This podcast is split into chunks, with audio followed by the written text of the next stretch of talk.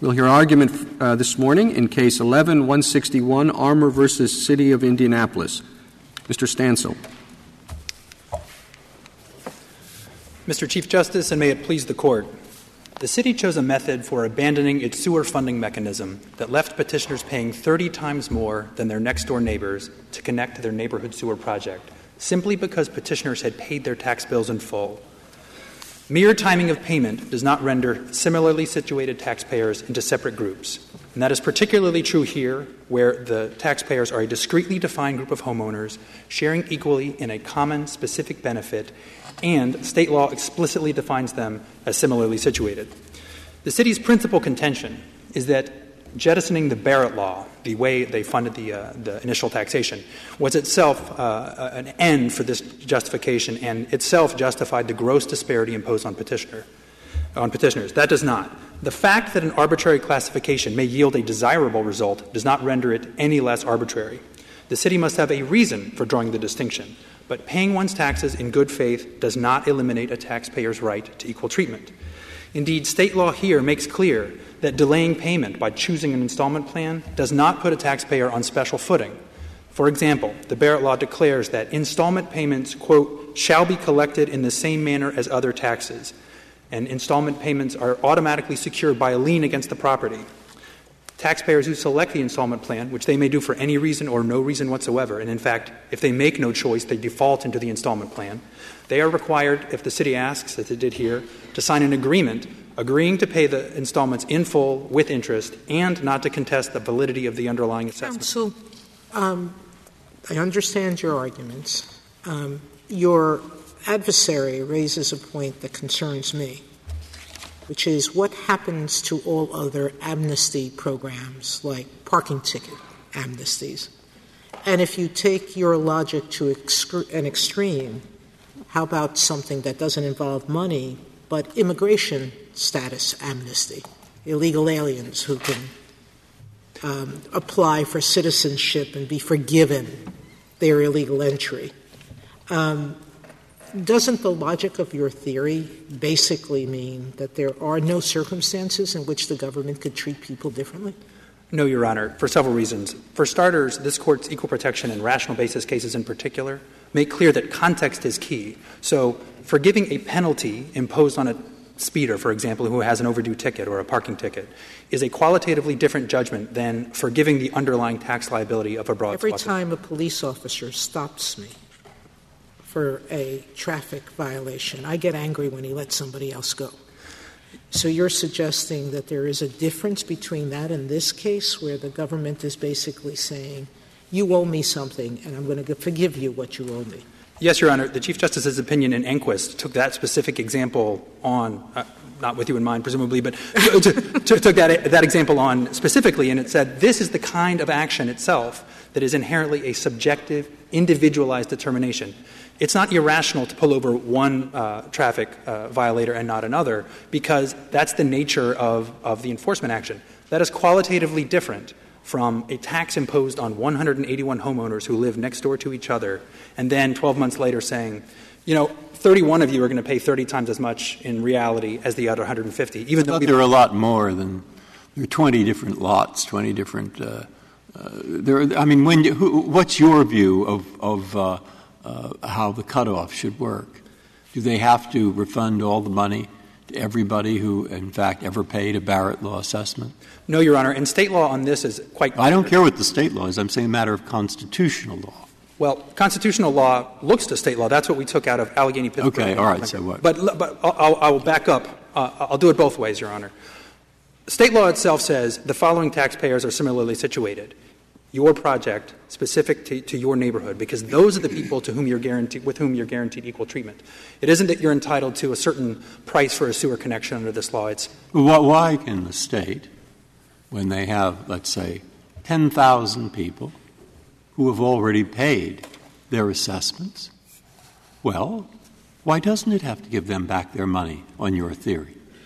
That's my simple question. Because they're not similarly situated. Because why aren't they? Because your state, the states have flexibility to define at the outset who is similarly situated. Okay, fine. They define here who is similarly situated, and the people who aren't are the ones who are on the installment plan. No, Your Honor, but they still have to have a basis for saying that. They don't. They do. They do. The reason is because they think it's unfair to give the people — they think it's un — they don't want to bother collecting it from these people who haven't paid yet. Okay? That's why. And they don't see a way, if you — so if we're going to free them, uh, we don't want to go back into history and then suddenly give back all the people who've ever paid their assessment. I mean, so we draw the line somewhere.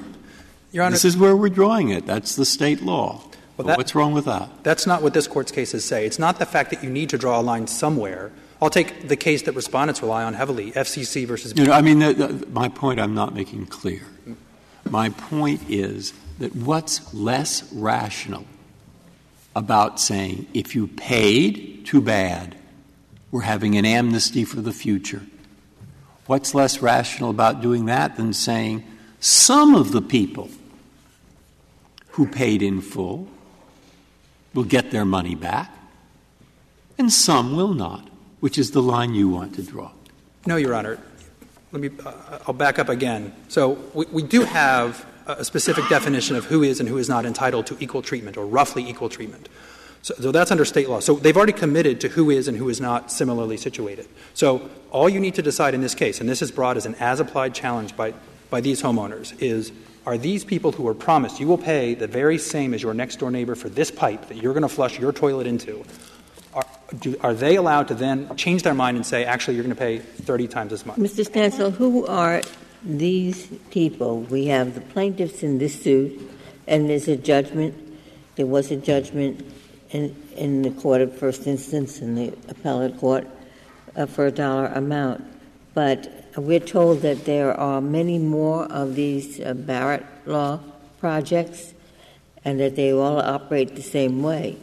So uh, the, the result is a, a lot more money than these plaintiffs are claiming. Is that not so, if your position on the law is right? If we, are, if we are correct, the city will end up paying a little more than in our specific case, but I'd like to explain why and how much, because it's an important distinction. There are about twenty-one Barrett Law projects that still have balances outstanding. Many of them are almost paid off. So it, in, there are only three that have the thirty-year option. Uh, the rest have the ten-year option, anything from two thousand one prior. So, in fact, I, c- I think I can give you specific numbers. There are uh, — seven projects that are less than that are half paid off, or about less than or less than half paid off, because the equal protection violation is only triggered by a gross disparity between equally uh, similarly situated taxpayers. The city may or may not have to refund in each project down the line. If you're in year nine of ten of repayment, that's it not counts a, as a gross disparity. If you're in year nine of ten, I, I don't think that counts as a gross disparity. What, what does is my question. How, how do you separate a gross disparity from a non-gross disparity? We'll start with this case, which is easy. It's ten to one and thirty to one. It's the same number as in Allegheny Pittsburgh. But even if you drew four to one or five to one as a line, as the Court has done, say, in punitive damages cases where it suggested outer limits, that I think those are easy lines to draw, and certainly lines that the lower courts could if, draw. If you win, uh, does uh, — uh, does the city just have to give you enough to bring it down to five to one so that it's no longer a gross disparity? I don't think so, Your Honor. I think triggering the, the gross disparity triggers the violation. And the question is, well, what's the remedy for a violation? I think they'd have to have a reason for saying we're going to — with it would be the very definition of arbitrary to say, well, even though you're entitled to equal treatment as a matter of law, you know, and even though we're not — it's not tr- — liability isn't triggered except for gross disparities. I think they would have to give us that uh, that figure. And, Your Honor, if I could, I'd, I'd like to get back, Justice Ginsburg, to your question about how these other projects — there's a suggestion by respondents that there's a terrible line-drawing problem and how do we calculate these benefits.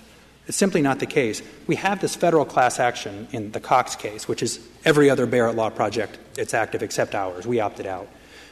The damages question was before that court because the court ruled in favor of the position uh, that this is an equal protection violation. The city put together a damages uh, pleading, and it and it produced to the dollar a calculation of every overpayment in every Barrett Law project. That isn't the, admi- the administrative — well, maybe that's one of them.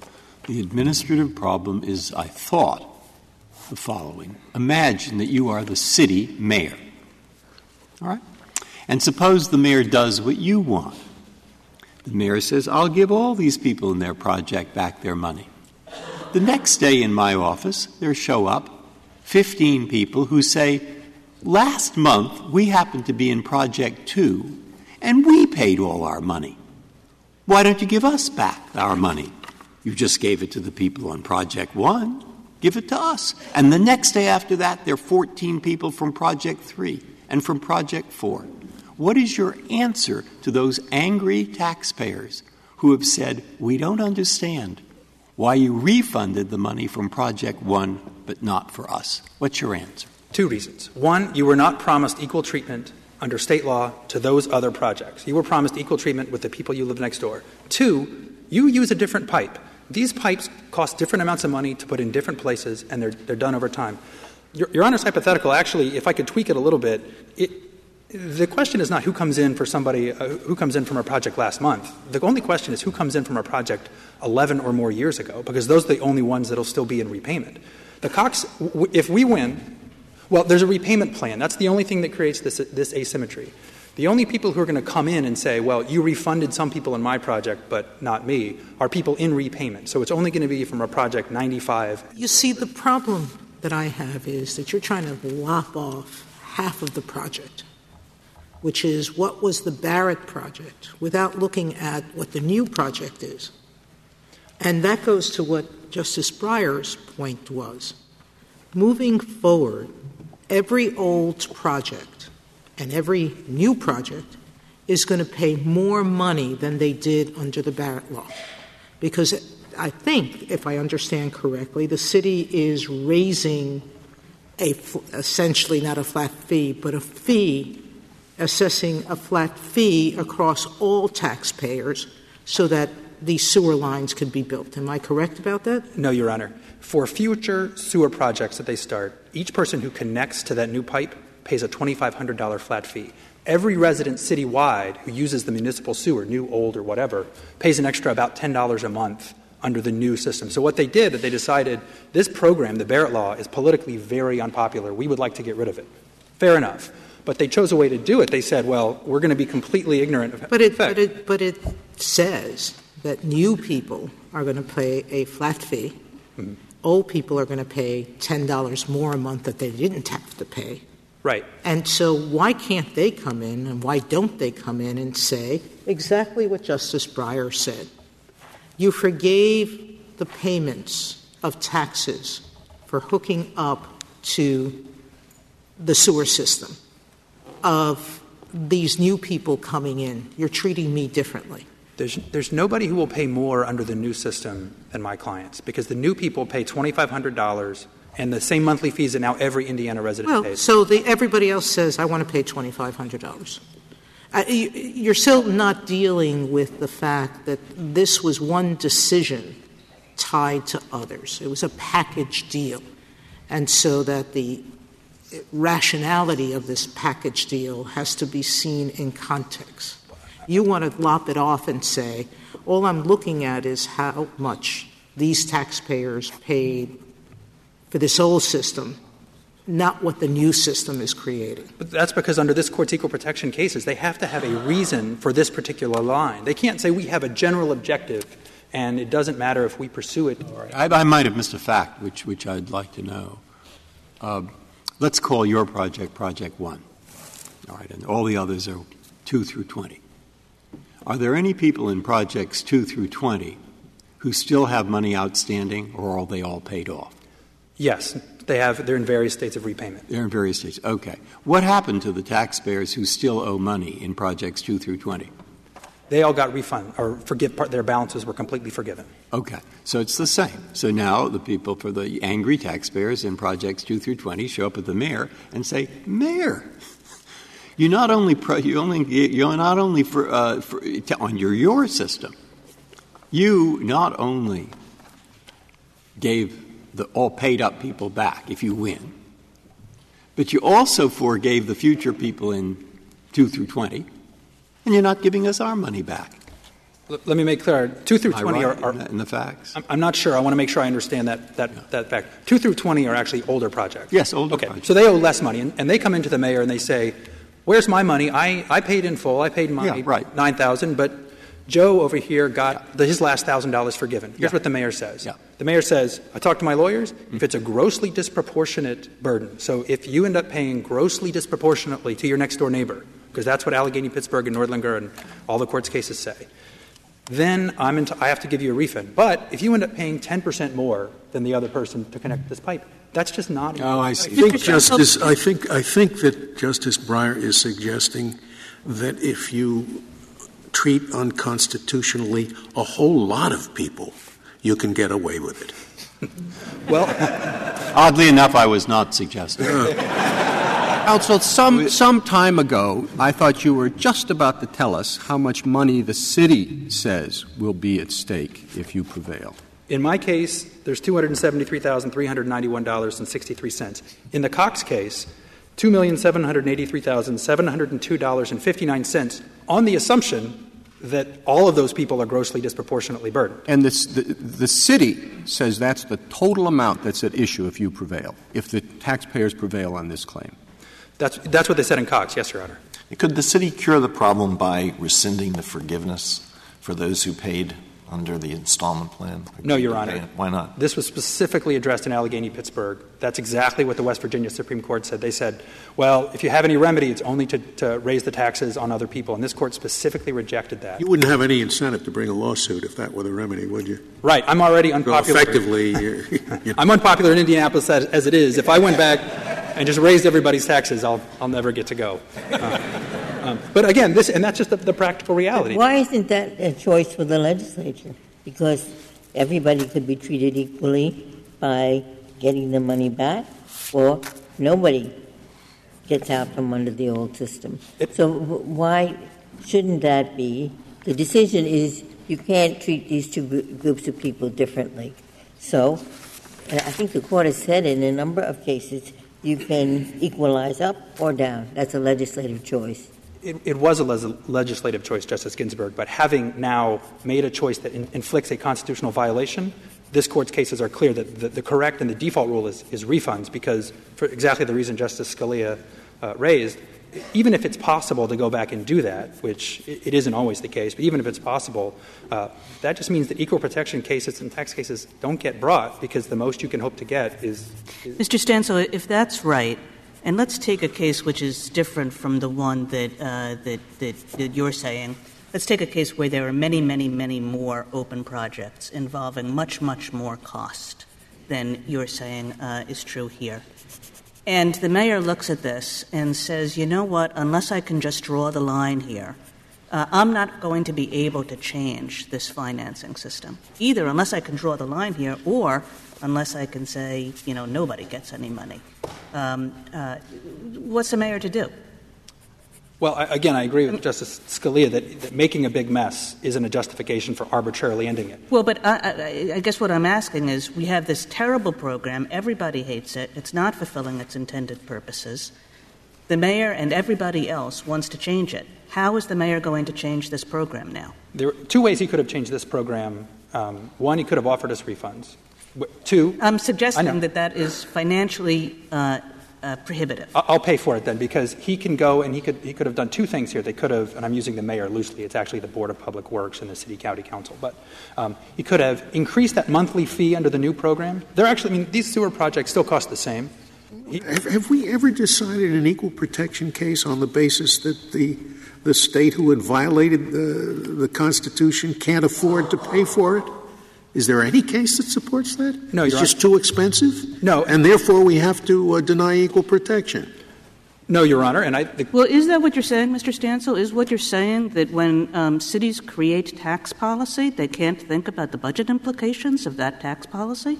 No, Your Honor. What I'm saying is when they want to change tax policy, having already said these taxpayers are the same and entitled under law to equal treatment, they can't just say, well, it's, it would be too expensive on us to treat them equally when unwinding that program.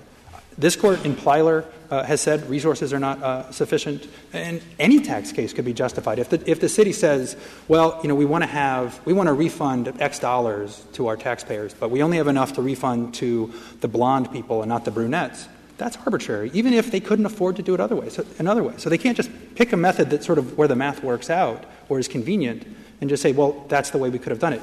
I, I would, if I could, just return to the practical ways they could have done this, and I think that highlights just how arbitrary this line was. They could have increased those monthly fees under STEP, the new program. I mean, that's how they paid for the rest of these projects. They're paying off the bonds of the old projects by charging everybody in Indianapolis ten dollars more a month.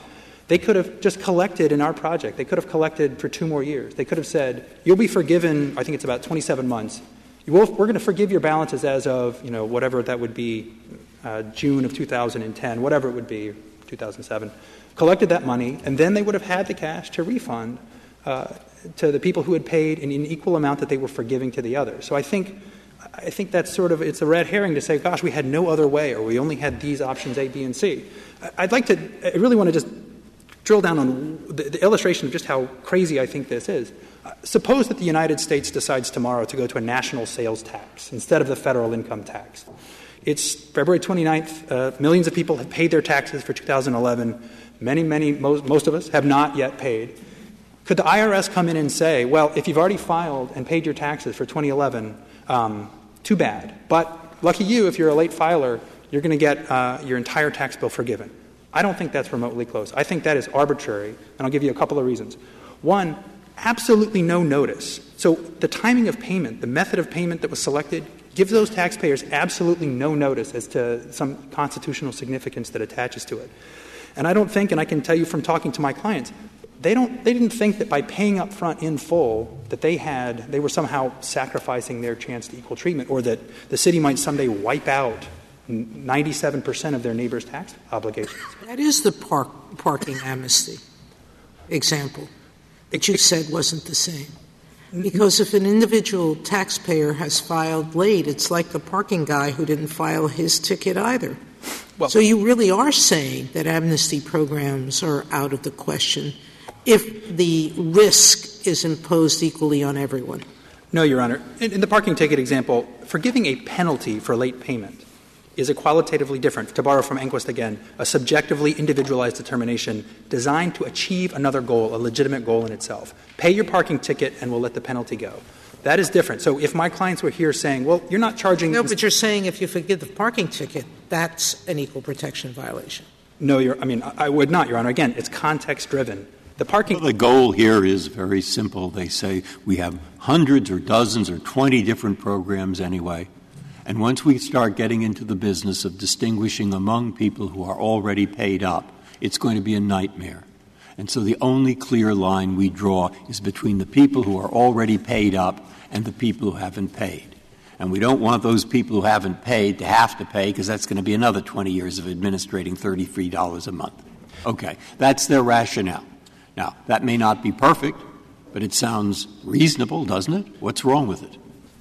it it's not, Your Honor, and, and I'll say it rests on the faulty — It's not the rationale or it's not perfect? It's, it's not reasonable, Your Honor. It rests on the faulty premise that this is some administratively uh, — It's not impossible. It's — they don't say it's difficult. Impossible. Say, try looking through the U S tax code. It has thousands of pages. There is not one human being alive who understands every provision. All we have to do is to start comparing the provision on page one with page three with page seven and page nine, and, and we will discover irrationality forever. So I don't — I mean, you may have a fairly simple case, but I foresee if you win, uh, uh, the, don't ask me what will happen, but I have a suspicion it's not going to be too good. Your Honor, I mean, uh, there's one — there's, there's somebody not here in this case that I think belies this notion that this is going to go against the, the tax code broadly or amnesty programs or forgiveness decisions generally. If, if — I think if people really thought that this case was going to foul up the tax code or forgiveness, I think the I R S would be here, or the United States would be here saying, this is very similar to what we do on a daily basis in compromising debts on an individual basis. Was there an easier thing to administer than the system that was struck down in Allegheny Pittsburgh? No, whatever you paid, that's what your assessment was. And they argued, well, this is easy, that's enough. Mm-hmm. And this Court said, no, it's an equal protection violation. Correct, Your Honor. And again, the administrative burden there was actually quite significant. You don't believe in the administrative nightmare, nightmare exception to the equal protection clause. Not when it only takes three pages. Can, can you tell me, I'm, I'm curious to know, if other states have uh, provisions like the Barrett Law, and they're concerned about this, um, can they provide in the initial documents a, a promise uh, that there will be no forgiveness uh, so that there would be a contract clause sort of argument against what happened here? In other words, and if we can explore that for just a minute, I'm, I'm going to ask what it is that you thought constituted a promise in, in this case. Uh, well, there are four or four... And, and maybe not a promise in the contract sense. Yes. Four separate provisions of the Barrett Law. I'll just I'll rattle them off for you. Um, first, it says installment payments shall be collected in the same manner as other taxes. It actually says shall collect two other times. Requires a lien. It says that municipal officials who don't collect installment payments can actually be held personally liable and removed from office for failing to discharge their duties. That's on pages two A to three A of the appendix to the blue brief. So I don't think there's any sensible way to read the Barrett Law as saying it doesn't require payment. And none of the state court judges who've looked at this have suggested that. Um, and, and on the other aspect of, of my case, do you think other states could provide protection against this in the event you do not prevail here? And, And, and, and put in the documents uh, that, that it is understood that a condition for your approving of this, uh, uh, these sewers will be that there will be no forgiveness? For I suppose they could, Your Honor. I, again, I'd argue would that— Would that then be enforceable under the contract clause, you think? I'm not sure it would be under, under the contract clause, but could I flip it and suggest that if a state wanted to preserve its right to forgive willy-nilly, they could include a provision in their law that says, by the way, if you choose an installment plan and we change our policy, there shall be — you're not entitled to equal treatment with people who pay up front. Give you a warning. Right. And let's — we'll see who pays up front under that system. uh, if I can, Your Honor, if you can, I'd like to reserve the remainder. Thank you, Mister Stancil. Mister Clement. Thank you, Mister Chief Justice, and may it please the Court. In two thousand five, the City of Indianapolis, uh, the City of Indianapolis decided that it wanted to abandon the, its reliance on the Barrett Law, a program that had proved unpopular for financing public improvements. In doing so, they decided to make a clean break and forgive the outstanding balances that were due under the Barrett Law program. The alternative of maintaining those accounts and maintaining the tax liens associated with those accounts for nearly three decades was particularly unattractive. Now, uh, I think you've put your finger on the reason for this, which is that the city calculated that what it did would be more politically acceptable than uh, treating the, the people who paid up front equally on an economic basis with the people who paid in installment plans. And now, if that's the reason for this, is that rational? Well, Justice Alito, it, it might well be rational. I mean, sometimes things that make policy sense that the public likes also make good government sense. And in this context, what they wanted to do is they wanted to get out of the Barrett Law business. That's the exact word. Yeah, but what does that mean, they wanted that, to get out of the Barrett Law business? Can I put it very concretely? I mean, before this, you know, when they used to have the Barrett Law and used it on an ongoing basis within the Comptroller's office, they had a Barrett Law office. They wanted to get rid of the Barrett Law office. How do you get rid of the Barrett Law office? You get rid of the obligation to continue to collect these payments for thirty years. You get rid of the obligations to keep all these files together and see whether you're in a position to enforce a tax. That really doesn't seem very complicated to collect payments that people have agreed to pay. And if they didn't want to do it anymore, I bet they could have contracted that out for a very modest fee to any number of private entities that would have done it for them. Well, Justice Alito, of course they could have continued to collect. I think that's common ground here, which I think ultimately shows why this is a very curious equal protection theory, because if the city would have continued to collect these add in, you know, for thirty years, then they, they agree there's no equal protection clause problem at all. Now, I think as Justice Kagan was suggesting, if you now create a rule that says when they do forgive, they actually have to provide refunds and face equal protection clause violations, then in the future, nobody's going to ever forgive. What they're going to do in the future is, even though they're trying to move away from this policy, even though they're trying to get out of the Barrett Law business, they're going to be stuck. So you, I, I think maybe if you prevail in this opinion, we should say the principle we are adopting in this case is don't trust the government. No, Justice Kennedy, I don't think that's right. But the fact that that's your reaction, I think, shows that this is not really an equal protection claim. And it's not really like Allegheny Pittsburgh, because as your colloquy with Mister Stancil suggested, they would admit that if the government said, as part of the Barrett Law, look, you know, we reserve the right to abandon the Barrett Law, and if we do so, we, you know, we may forgive installment payments. If they said that, the equal protection claim would go away in their view. Well, that's but, simply because, as we said in Allegheny Pittsburgh, the basis for considering the equal protection claim is the rights that you're given under state law. In Allegheny Pittsburgh, it says you have the right to be treated equally uh, with respect to assessments, and you weren't.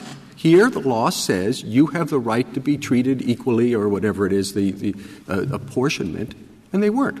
all that you're saying there is that state law gets this at the base. And if the state law says we don't treat people the same in, ex- in extending sewer uh, uh, hookups, then that takes away your equal protection clause. But it just sets the base.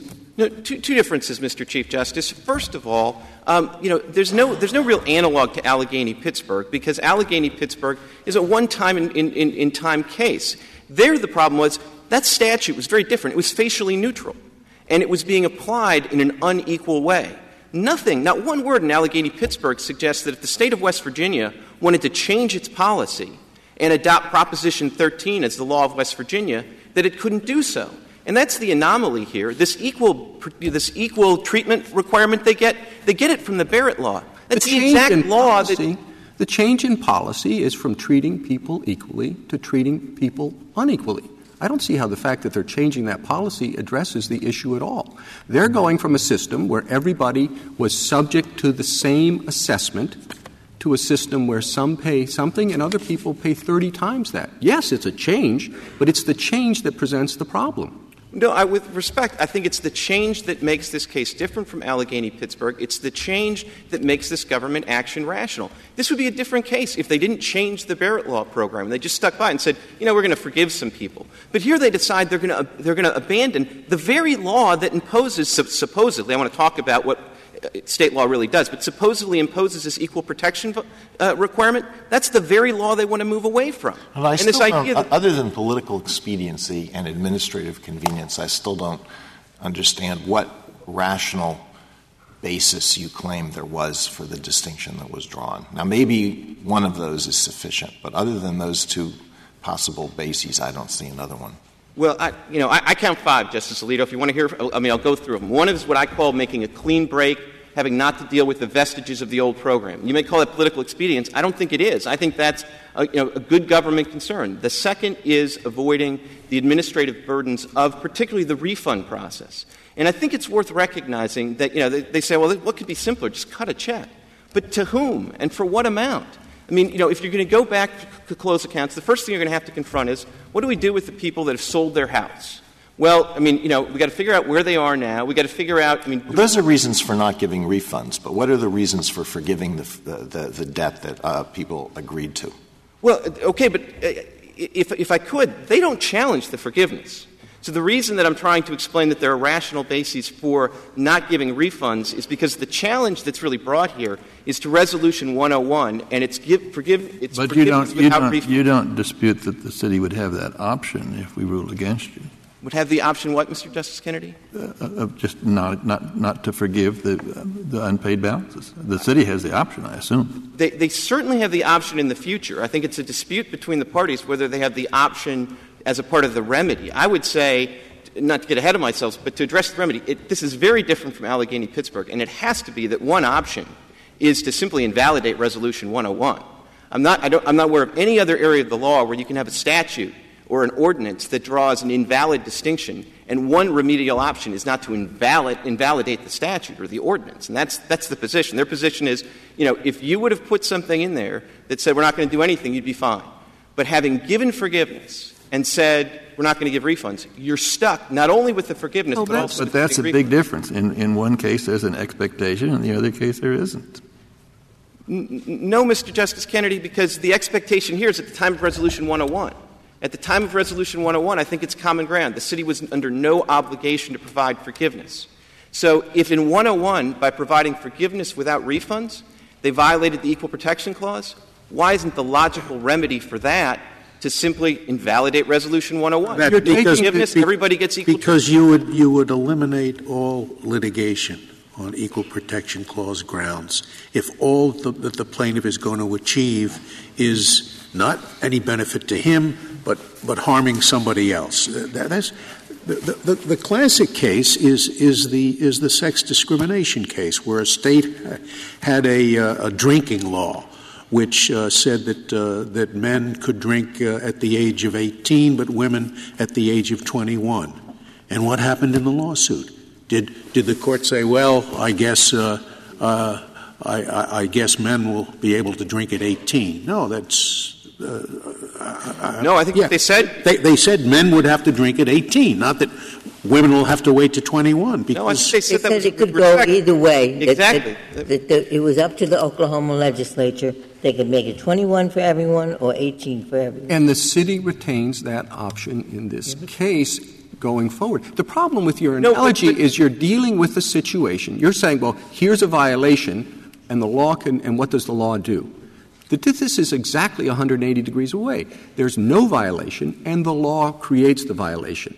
In that right, situation, so I think you're dealing with an entirely different case. If the law that created the violation is Resolution one oh one, then the remedy in every other area of constitutional law, including sex discrimination, is clearly that the state has the option. They can level up or they can level down. The only case that's different is Allegheny Pittsburgh and the assessment cases it relies on. But there's an important difference. If, but then you're saying that the difference between the two classes is that if you continue to have the tax apply to the people who haven't paid it yet, there is a large administrative expense. And if you, as an expense that does not exist in respect to the class that's already paid it. So the question I would have thought in our court is whether that's a rational distinction. And I think contrary to what was suggested, administrative expenses, of course, make a difference where the Equal Protection Clause is concerned, because they differentiate between the two classes, and trying to avoid an administrative expense is a rational reason normally for making the distinction. Now, I mention that because I know what it can, does that bring to mind any authority which would be helpful, because there was a question that there is no such authority. It makes sense to me, but is there some authority for that? Sure there is, Your Honor. I mean, you, you look to a number of places. I would look to Carmichael against Southern Coal, where, you know, this court is confronting a case where the state says, you know, we're not going to tax employers employers who are smaller than eight because, you know, the game's not worth the candle. And in a similar way here, they say, we want to get out of the Barrett Law business. We want to make a clean break. And they say, you know, we don't want to keep this office in the controller's office. But here, here the state has defined the class. That's the difference. I mean, to say employers are with, with less than eight is a separate class, that's fine. But but here the state said, we're creating this class of of people who have to pay for sewer assessments, and we're going to treat them equally. That's what the law required. I would have thought, Justice Scalia, if this was an equal protection case, not a contracts case, not a Winstar case, not an estoppel case, if this was an equal protection case, the relevant time period would be the time period of the ordinance that's challenged, Resolution one oh one. At that time, there is a difference already in real-world fact between those who have paid in full and those who have outstanding balance and are going to keep the city in the Barrett Law business for three decades. So if you're saying that any future law which which disregards an equal classification that a prior law established is okay, so long as it's a future law that does it. Well, it'll, it'll always be a future law that does it. No, it, it could be. There still has to be a rational basis for it. Yes. And and that's what we're questioning. Right, but a rational basis is, boy, you know, we, we have two sets of accounts. Half of these accounts are going to be a nightmare to maintain. We have an estimate from our controller. This is in the Cox litigation, but it's cited in one of the amicus briefs. We get an estimate from our controller that's going to cost us two hundred thousand dollars to upgrade and maintain this system. We really don't want to spend that. Now, is well, that two hundred thousand dollars associated? The answer, I, excuse me. I don't see the answer to Justice Scalia's question. You're saying this would be a rational system going forward, but you also promised the people that they would be treated equally over a certain period. When you start out, it's not equal because somebody pays four hundred dollars and somebody else pays ten thousand dollars. And uh, but over the thirty-year period, it's the same. That's why it's equal in the beginning, even though somebody pays four hundred dollars and somebody pays ten thousand dollars because they're going to pay the same over the period. Then you lop off the period. So you're not treating them equally. Go, when you start it, you can no longer say, don't worry about the inequality. It'll sort out in thirty years. Now you can't — you have no way of telling them why it's not uh, uh, unequal. With, with all due respect, Mister Chief Justice, you're, you're making this sound like it's an estoppel case, like it's a Winstar case. It's not a broken promise case. This is an equal protection case. And the reason there's a rational difference at the time Resolution one oh one is, is because that point time has passed and they're in a different position. But I also do want to make clear that you will look in vain in the Barrett Law for this stern promise that no matter what happens, we will eventually collect the same amount from everybody. What there is, is there is a requirement for equal assessment in the first instance. Nobody says that was violated. And then if you elect for installments, there's a provision that says you shall collect. The irony of their position is they say it's perfectly okay for the city to break that promise. It's perfectly okay to give forgiveness. They don't have a quorum, a quarrel with forgiveness. They want forgiveness. They just want to get some refunds, too, as a result. Well, they want forgiveness, but you, you outlined correctly in your brief the fact that the city had three options. One of the options was to hold everybody to what they understood when they signed up under the Barrett Law.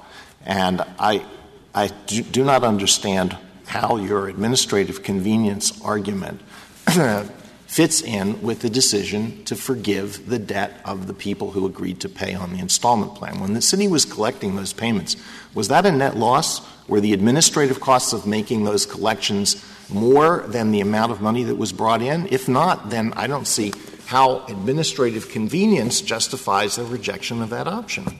Justice Alito, as, as I hear you, you've switched from rational basis to it has to be, you know, a net, in, unless we can show a net loss, we lose. Why can't we make a rational judgment that there's a unique two hundred thousand dollars cost associated with maintaining this program? We don't want to maintain the program. It's tremendously politically unpopular. We've moved away from it. We don't want to — I mean, can you imagine the city — It's, it's rational for a city to say that uh, it, it costs us one hundred thousand dollars to collect this money, and if we do collect it, we're going to bring in five hundred thousand dollars. So we don't want to pay the one hundred thousand dollars, so we're going to get rid of the program. That's rational? It is rational, Justice Alito, because they have to maintain an office to do it. They, you know, think about the city. Do you really no, the, think the net, in, if, the you net, really th- if the net co- if it's a net gain, what is the rationality of abandoning it?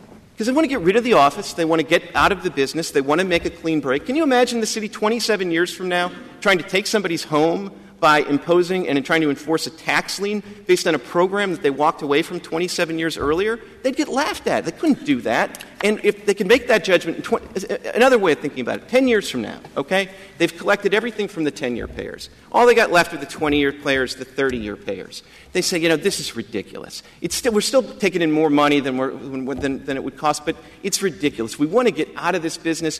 We've told the yeah, people. You've put your finger on it. They want to get out of the business. What they've done is to shift the cost of the sewers from a, from a, a small group, a small interest group that is able to presumably exert some political power to, to everybody. They spread the cost around to everybody, and everybody, the ordinary person who has to pay a little bit more every month, doesn't get all fired up about it. That's what this that's what this is about, isn't it? No, it's not what it's about. The way you're describing it, maybe there's a takings claim for somebody to bring, but it's not an equal protection claim. What you just articulated would be the, exactly the same if there were a provision in the Barrett Law that said, by the way, if we ever get rid of the Barrett Law, all bets are off, we might Well, there is a provision. You said I'd search in vain for this provision in yes. the Barrett Law. Well, I went and searched, and fifteen fifteen B three says, the cost shall be primarily apportioned equally among all abutting lands or lots. Yes, that's the I, I, that's the provision I already mentioned about appraisals. That's talking about the It says cost, costs. The, the cost of the project when they are of doing the appraisal, when they're coming up with the cost for how much it's going to cost to stick the pipes in the ground, they have a law that says it has to be divided equally among the lots. That's an assessment. There's a specific provision that you can challenge the assessment if you don't like it. Once you don't challenge it, it's final. There's actually two provisions in the Barrett Law that you won't search in vain for that talk about the interest of finality, which is yet another reason that justifies the differential treatment here between people who have paid in full, their accounts are closed, and people who have ongoing outstanding balances. Where, where do I look to find that when they say the costs shall be apportioned equally, they're not referring to the costs, but they're referring to the assessments? They're referring to the costs of the project, the improvement, that will then the be reflected. The costs of the project are funded uh, by the, the sewer hookups, and some people pay four hundred dollars and some people pay ten thousand dollars. No, but it's the costs that are then reflected in the assessment on each lot. And there's then a process for challenging that assessment on the assumption that the costs are allocated equally to each lot. And then when that's done, the finality provisions kick in. And but nobody says there was un- anything that wrong. That just underscores the promise of the state that, or the city that uh, all owners will be treated equally. That just underscores the point that that was the understanding and the commitment.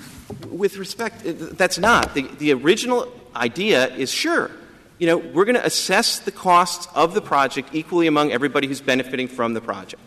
And then we're going to have an assessment. And if the Barrett Law doesn't change, the assumption is everybody's going to pay the same amount. I'm not here to tell you otherwise. But the point is, the Barrett Law, like most laws, doesn't have a clause that plans for its own demise. It doesn't say, well, you know, if, if we get rid of this law, we either will or will not enforce the installments. And I think the question here is, at a different point in time, when they've made a different judgment, we don't like the Barrett Law, it's proven unpopular, it's proven unwieldy. It's not just popularity or political, it's that, you know, they're facing lots of low-income subdivisions with septic tanks, and, you know, they're forcing the prospect of trying to get people to pay ten thousand dollars to improve a se- the sewer on a house that's worth fifty thousand dollars. They realize that's a non-starter. We've got to get out of this business. You just said it's not popularity. In page one of your brief, you say the Barrett Law method eventually proved to be politically unpopular. Sounds like it's popularity to me. It's not just popularity. You know, every once in a while the people have a point. And it's not just that they don't like something, it's their right to not like it. And they're very much right to not like a law that says you got a fifty thousand dollars house and we're going to make you pay for a ten thousand dollars sewer hookup. They were right to get out of the business. Having done that, I don't understand why they're saddled with a provision of law that exists in the old law that they're trying to get away from. And just to be clear, I mean, if you want to look at a case that I think shows you why the state law is not as equality uber alles as they're presenting, take a look at an old Indiana case called Allendorf, one seventy-six Northeast two forty. That's a case where some people in the project challenged the, va- the assessment, said, you know, that's unfair, it's too much. Other people paid in full. The people who challenged it went to court. They eventually settled with the city for a reduced amount. Then, later on, the people who had paid in full went into court and say, hey, we're entitled to pay no more than those guys. You know what the Indiana appellate court said? No dice. That doesn't work. You basically, you either waived your right in an express waiver, or if you paid in full, it's, you know, it's, it's too late. It's too late. So the, and this is, with respect, I think part of the problem with the Allegheny Pittsburgh, and particularly this extension of it, you're putting so much weight on the state law, and it gets you in this business of fly-specking the Barrett Law. I mean, you know, this, I mean, Justice Thomas made this point very well in the Nordlinger case, that there's an anomaly here, which is you're looking, supposed to be looking at federal law, and the violation seems to be tied to potentially a violation of state law. If I could focus on that for a minute, because this is another really important difference between Allegheny Pittsburgh and this case, which speaks right to the remedy. In Allegheny Pittsburgh, it's a facially neutral statute. And so it would be an anomaly there to say that when there's a facially neutral statute, you're going to invalidate the, the, the statute. The statute's fine. The problem is you've been assessed at one hundred percent. Everybody else has been assessed at fifty percent. The court in that unique context says, you know, there's no obligation to go and sort of mandamus the assessor to bring everybody else up. You get to sort of go back to that level. This is very different.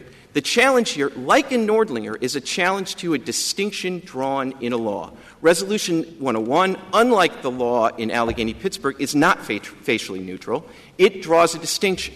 So the relevant question is the rationality of that distinction. Is it rational? We submit there are multiple reasons why it is rational. But if you disagree with me, the obvious remedy is to strike down the statute, or at least remand to the state court with express instructions that they have the option, which is exactly what happened in the sex discrimination cases. And, Justice Scalia, if you're worried about incentives and standing, look at Heckler against Matthews, another sex discrimination case. This exact issue came up.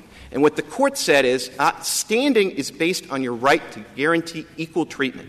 You, whether or not it's a pocketbook injury, you have standing if you're denied equal treatment. Now, these guys may have been denied equal treatment on the assumption they're right, but they can get equal treatment restored just as easily by Resolution one oh one being invalidated in full as they can by getting an additional windfall by getting a refund. And as well, well, well why is that? Why is that a big deal for us? I mean, that's the law. You get your your, your choice. To, well, uh, okay, but I mean, th- that's a big difference because that's different from what they're saying. They're saying there's no remedial option. They're saying we are stuck now. We can, we, we have to give refunds. That's the only permissible constitutional remedy.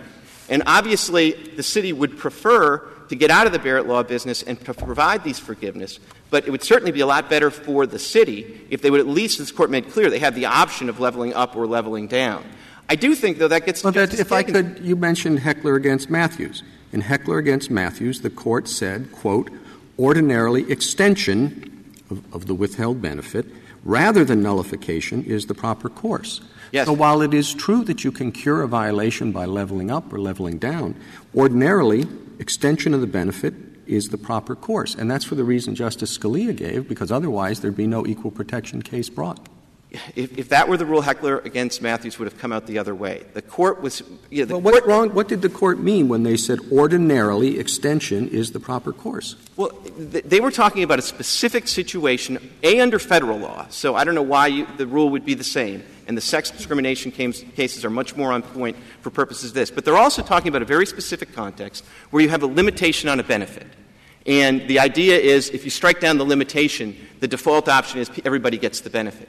This is different. I mean, you know, and what really what Heckler's talking about is severability concerns. There's no severability that works here. Resolution one oh one, if you look at it, it doesn't say anything about refunds. It simply says we're going to forgive the balances on the outstanding accounts. If that's somehow impermissible, then the law goes. There's nothing to sever. There's not, there's not one word in the statute about refunds, and that's different from the context where you have a general extension of benefits and you have some limitations. What, what do you think would happen if the city says, if it came out that way, we really want to give refunds or cut them off, we want to stop collecting the money, period. Then to make it fair, uh, on this hypothesis, the city would have to go back and refund money. To whom? And how many? And, and, and what how, I mean, you've heard your your your, your friend uh, try to uh, make a distinction between this project and you wouldn't have to give the money, he said, to every other person who ever back in eighteen fifty or uh, eighteen ninety or whenever it was began to make Barrett Law payments. But you would with this one. Now, what, I'd like a little comment on that. Well, you're absolutely right. And, you know, in, you know I talked about the question. Right, because it's a question. Well, okay. Then the answer is, it would be an administrative nightmare, if I understand the question. I don't understand that why. I mean, people paid the lump sum. If, if people come forward and say, I'm one of the ones who paid the lump sum, I want a refund. And if, if somebody doesn't come and, and present such a claim, the city doesn't pay. If that, someone right. does, surely the city has records. Let, let me try to get my question, which is I'm not – I'm thinking this is Project One. So certainly on the hypothesis you have to pay back the people who already paid up for Project One. But in your brief you say there's Project Two through twenty. And is there, in your opinion, a basis for distinguishing all those people who have paid up in those projects, or would you have to give them their money back too? We now, you heard your friend's statement and explanation of why you wouldn't have to give them the money back. And I want to get your response to that. Well, with respect, what I heard him say is we probably would. And I think we certainly would as to most of the projects. There might be a couple of the projects where the differences are so small that he would say there's no gross inequality there. But as to most of the other projects, there are still substantial differences. How many people does that involve about? It involves, you know, I, I, I don't, I know the number of Roughly. projects. I, it's, it's like twenty projects, so I'm guessing it's at least one thousand people. And then, of course, somebody's going to come in if we do that, as you suggested, and say, wait a second. Was his figure of two million dollars accurate? The, Has the state done it in the other case? The, the stakes in the other case without interest, I think, are two point seven million dollars. Um, so, you know, I think the, the, the ballpark figures are right. When, when you say the other case, you mean every other project, because that's a, a, rep, that's what, a class action, right? It's, it's a class action that cops the federal litigation. But still, that's not a, that's not an insubstantial amount. Of course, the relevant question is not, you know, are the damages a set figure after you've had litigation in federal court? The question is, what does the city administer at the time he's trying to decide whether he has a refund obligation to do? And Justice Scalia, you said, well, it's clear as mud. I mean, did you listen to the answer about gross inequality? What are they supposed to run it through the gross inequality uh, calculator that tells them, well, you know, it's close, but it's not really, there's not a discrete obligation? I don't know how, I, I don't, I would not know how to advise them as to which of the other twenty-one projects they owed a refund to and which they didn't. I would be at a complete loss. And I, the reason well, if well, everybody, if everybody entitled to a refund came forward, it would cost you two point seven million dollars. Uh, no, actually, it, it would it, plus this one, so it would be a little over three. Okay, three. Three million dollars. And you say the real problem is the huge administrative cost in trying to figure out who you owe it to. If it's that huge, all they do is somebody who comes forward, ask for a refund, verify that they're, you know, we're a homeowner in the project, give them the refund. Well, I the mean, most I, it's going to cost is three million dollars. Yeah, in this case, and the, and the law that you develop here is not going to be limited to this case. It's going to apply in other contexts as well. Heaven knows where it stops. As I said, Allegheny, Pittsburgh, it was at least limited to a particular context. Now, I mean, I don't know why any city ever, I mean, maybe this is the limiting principle, that no city ever again will provide amnesty or forgiveness under any circumstances. Amnesty, I don't get, amnesty is entirely different. Amnesty is for people who did something wrong. Nobody did something wrong here. It wasn't wrong to pay with installments. But, Mister So the Justice, amnesty it's, cases it's, don't apply. It's the same principle. I mean, I could certainly see some, you know, suppose the city elects a laissez-faire mayor and says, you know what, parking tickets, it's not worth the hassle. We're going to get out of the parking ticket enforcement business, and we're going to forgive everybody their parking tickets. If I'd just paid my parking tickets, I'd be hacked off. But I wouldn't feel like I had a federal constitutional right to get my money back. And that's the What difference. Do you do with the hypothetical about the income tax and the sales tax? If, so you don't pay any income tax uh, if the sales tax has gone into effect? I think if they really got rid of this, the federal tax forever, I don't think there would be an equal protection violation. I think there might be a different constitutional violation. If you listen to him, the first thing he ticked off about why that would be so horrible is there was no notice.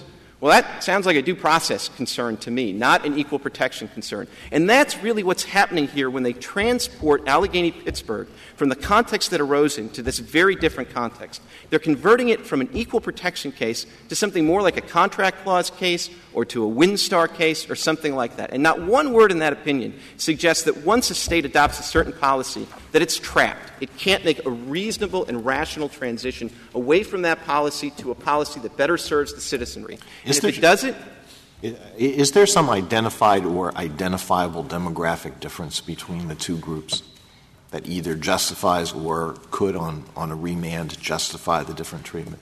Well, I think the one I, I don't think there's a demographic difference. I think the one concrete difference that really is a difference is from the city's perspective. They're looking at two groups, all of whom are going to have to pay a new higher monthly fee. And I think they can make a rational decision that says, look, you know, one of these groups has to make two monthly payments to the city for sewer and water.